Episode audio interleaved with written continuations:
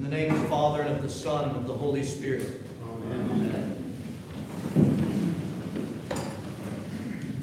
Last night at the Feast of All Saints, we had the veil open up for us a bit so that we could see a vision of Christ and we could see a vision of that perfect paradise established for us that He went to prepare for us, a place where we will be present with Him without the blockage of our flesh trying to get to Him and keep us from full fellowship with Him. That place where we talked about and saw in Scripture where Christ literally wipes away not only every tear, but every cause of every tear, every cause of our suffering. And that vision of paradise was granted us in the, in the All Saints Mass so that it might be a gift to us to press us toward that incredible prize, to press our souls into Christ in the here and in the now, that we would let Him heal our souls and grant us all that He offers us.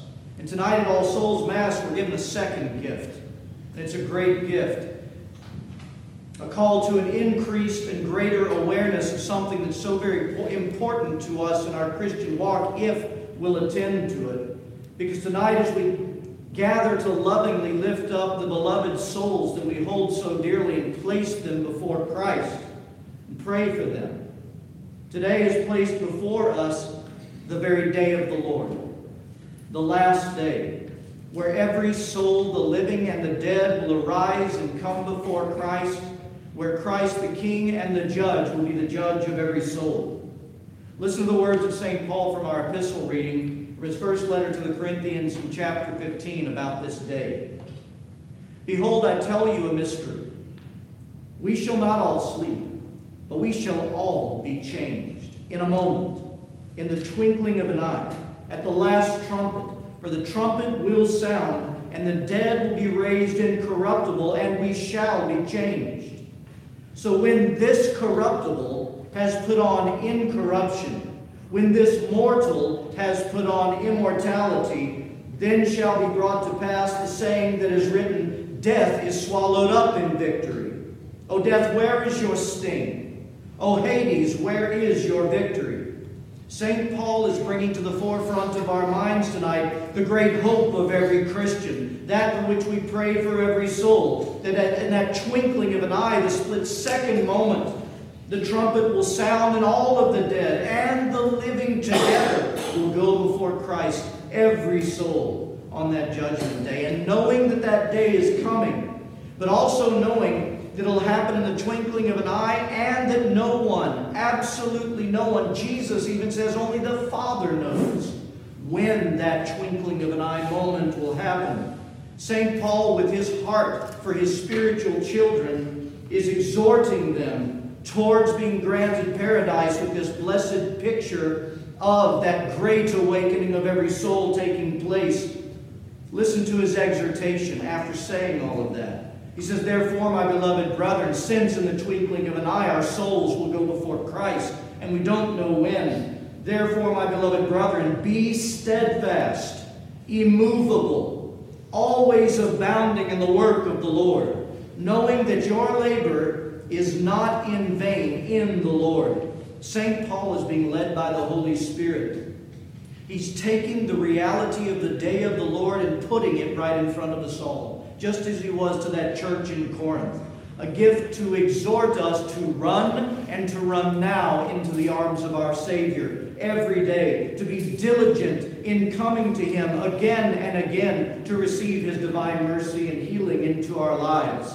You see, what's being presented to us today on this day of all souls is the precious gift, that second gift of this week, and that is the gift of our mortality. My friends, I say those words and every time I say them, I know that even my soul and I know your souls are adjusting to accept that phrase the gift of mortality. The gift from Christ of our mortality for us in the daily. You know, when I think about these two masses this week and what our Lord communicates to us, these two gifts He gives us, have you ever seen a picture of a hiker who's in all of his hiking gear and he's hiking up a steep and kind of treacherous mountain or, or hill, and he's got two walking sticks to help him, one right in front of the other as he ascends. You might think of this week as our Lord gifting us, gifting us with two strong staves to help us in our ascent to be on the mountain to be with Him and to be made whole through that event and to be illuminated by that event. The staff in the one hand, given to us is that great revelation and beautiful revelation of paradise. That right in front of us is the prize that we can't even fathom as much as it's revealed to us over and over again. So perfect, so beautiful, and so wondrous is there right before us. And in the other hand, the staff of our mortality something before us to press us towards Christ, and something in the here and the now that if we will let it be the gift to us, will press us into this incredible fellowship that we're offered with Christ on a daily basis. I say this all the time, but you and I know if we believe that today could be the day of the Lord, we would live it vastly differently than we just lived it. If we knew that this was the day. And that's how it becomes a gift, a merciful gift to us to bring us to Christ. And we need, just as St. Paul is saying, we need to let that blessed gift of mortality create in us a steadfastness in Christ, an immovability from Christ, abounding in those good works.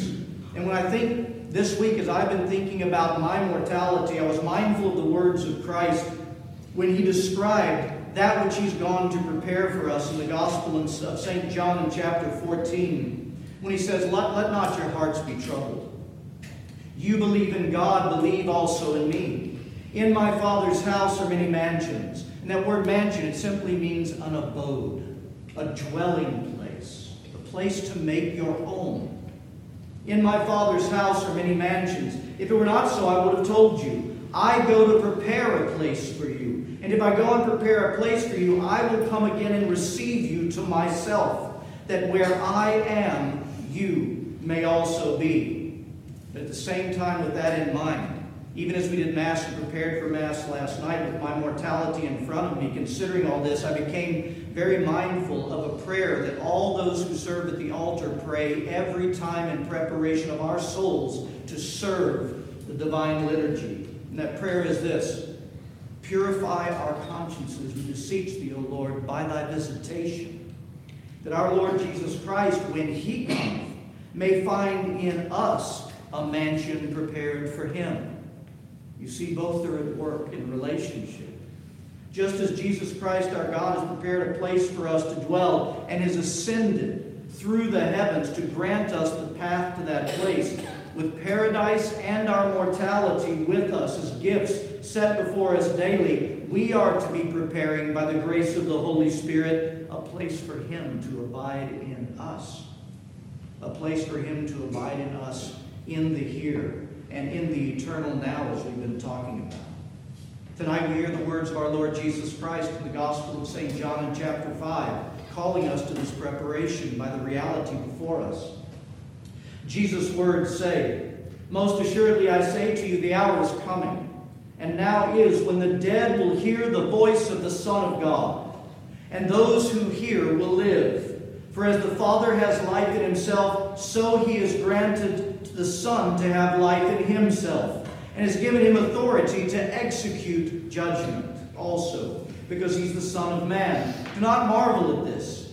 For the hour is coming in which all who are in the graves will hear his voice and come forth. Those who have done good to the resurrection of life, and those who have done evil to the resurrection and condemnation. If we will use the gift given to us tonight, and the one we spoke about last night, but if we'll use the gift of our mortality in the way that we're speaking about it tonight, it will aid us in the reawakening of our souls we've been talking about for seven weeks in our discipleship class. That is, waking up to the reality that every present moment with Christ is that which matters most in our life and in that moment. That blessedness of healing and nurturing fellowship with God in the only time that we know that we have, the now. I pray that we'll take these two gifts, these two strong stabs that we've been offered this week, and let's use them and ascend to Christ. In the name of the Father, and of the Son, and the Holy Spirit. Amen.